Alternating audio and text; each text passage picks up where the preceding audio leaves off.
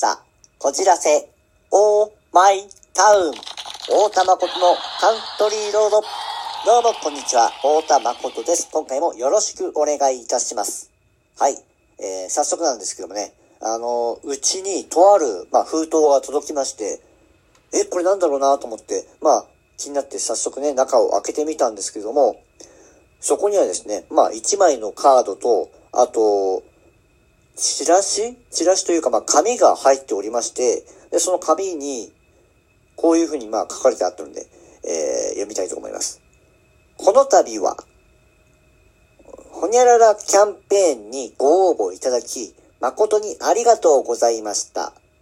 厳選な抽選の結果、あなた様がご当選されましたので、ここに商品をお届けします。おーと思って。なんとですね、まあ、僕いろんなね、あの食べ物とかの、あの検証キャンペーンに応募しているんですけども、そのうちの一つがですね、まあ当たりまして、で、えっ、と、まあ、1000円のね、クオカードが当たったんですよ。いやー、こういうね、いいこともあるもんですね。なかなか、あの、まあ、昔もですね、まあいろんな検証ものをやってみたら当たったっていうことはあったんですけども、久しぶりに、やって、やってみたら、こんな風にね、あの、当選が、あまさか、えーできるとは、という感じで驚いております。まあ、すごくね、嬉しい限りでございますよ。ね、1000円でもね、嬉しいもんですよ。でね、そんな風にまあ喜んでいたんですけども、ちょうどですね、まあ同じ頃にですね、封筒がね、同じように届いてきまして、お、こっちも、なんだろうなと思ってそっち開けてみたら、そっちはですね、えー市民税を、えー支払う、えー票が入っておりました。あの、コンビニでね、僕いつも支払ってるんですけども、そのね、あのー払い込み用紙が、えー来ておりました。ああ、1000円という額をね、軽々超えてくるものも同時に、えー来るとは、神様やるねっていう感じで、タイミングを測ったようにね、えー来ましたよ。もうね、テンション上がってきて、上げて上げて上げて、こう、そっから落とすっていうね、バレーボールかっていうね。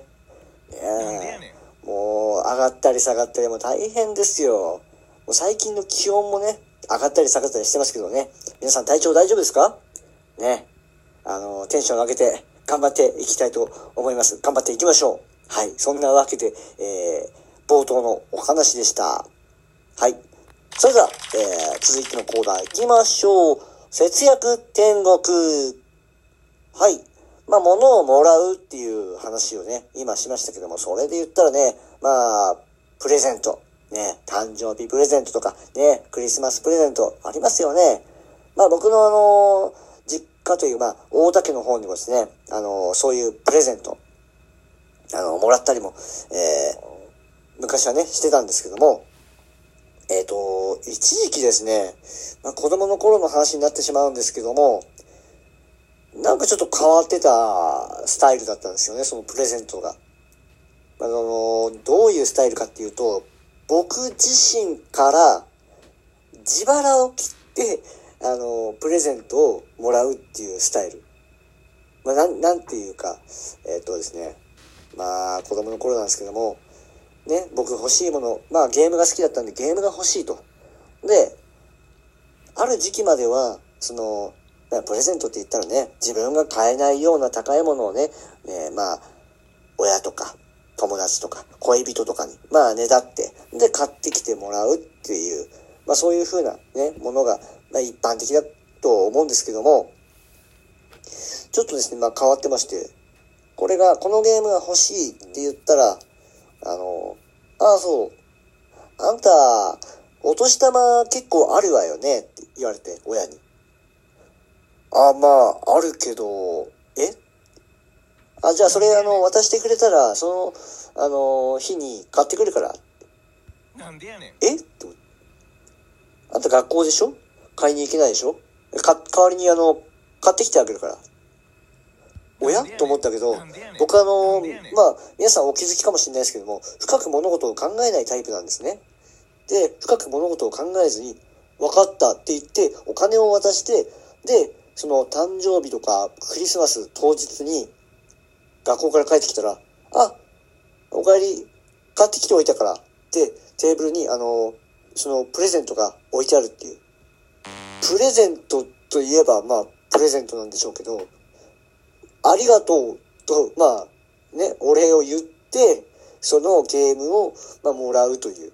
なんでやねん。どうでしょうこの自腹という画期的なスタイル。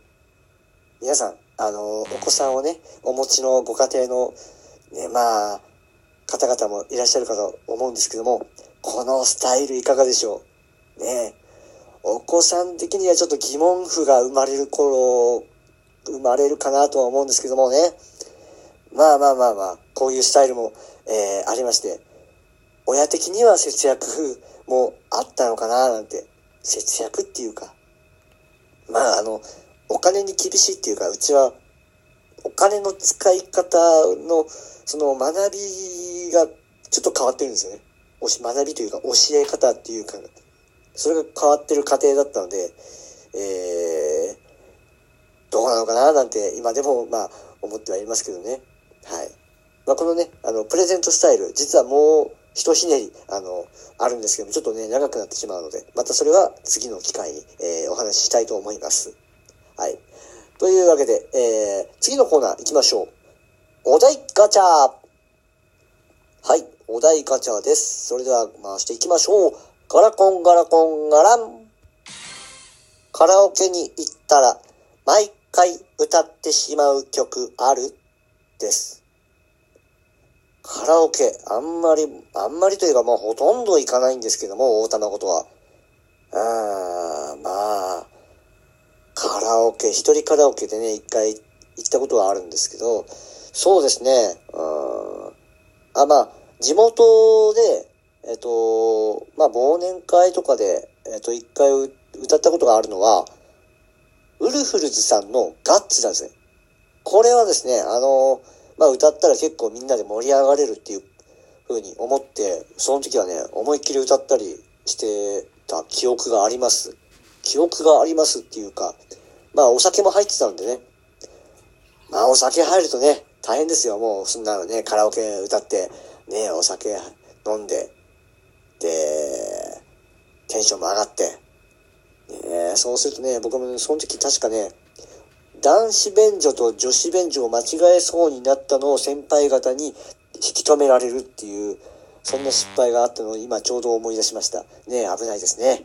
気をつけましょう。はい。あのお酒とカラオケのね、組み合わせだとあんまりこう、僕の中ではいい思い出は、あのあんまりないんでね、思い出したくないなっていう、他にもね、こう、その時だけじゃなくて、あのカラオケを歌う機会の時にお酒が入ると、やっぱりこう、羽目を外してしまうことがね、何回か、まあ、あったななんて思ったりもしたので、まあまあまあ、あのテンションを上げてもいいけども、羽目を外さないようにした方が、カラオケを歌う分には楽しいのかなと思います。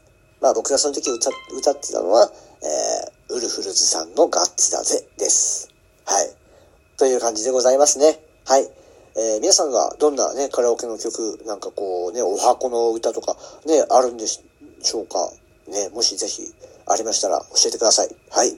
えーこちらね、番組ではメッセージ、お便り、えーお待ちしております。はい。まあ、あの、SNS の方とかでも、あのね、コメントでね、くださったりもする方もね、いらっしゃいますけども、えぜひぜひ、あのください。はい。よろしくお願いいたします。そんなわけで、えーホルツァ、こじらせ、オーマイタウン、大玉ごとのカントリーロード、えーここまでのお相手は大玉ごとがお送りいたしました。次回もお楽しみに。ありがとうございました。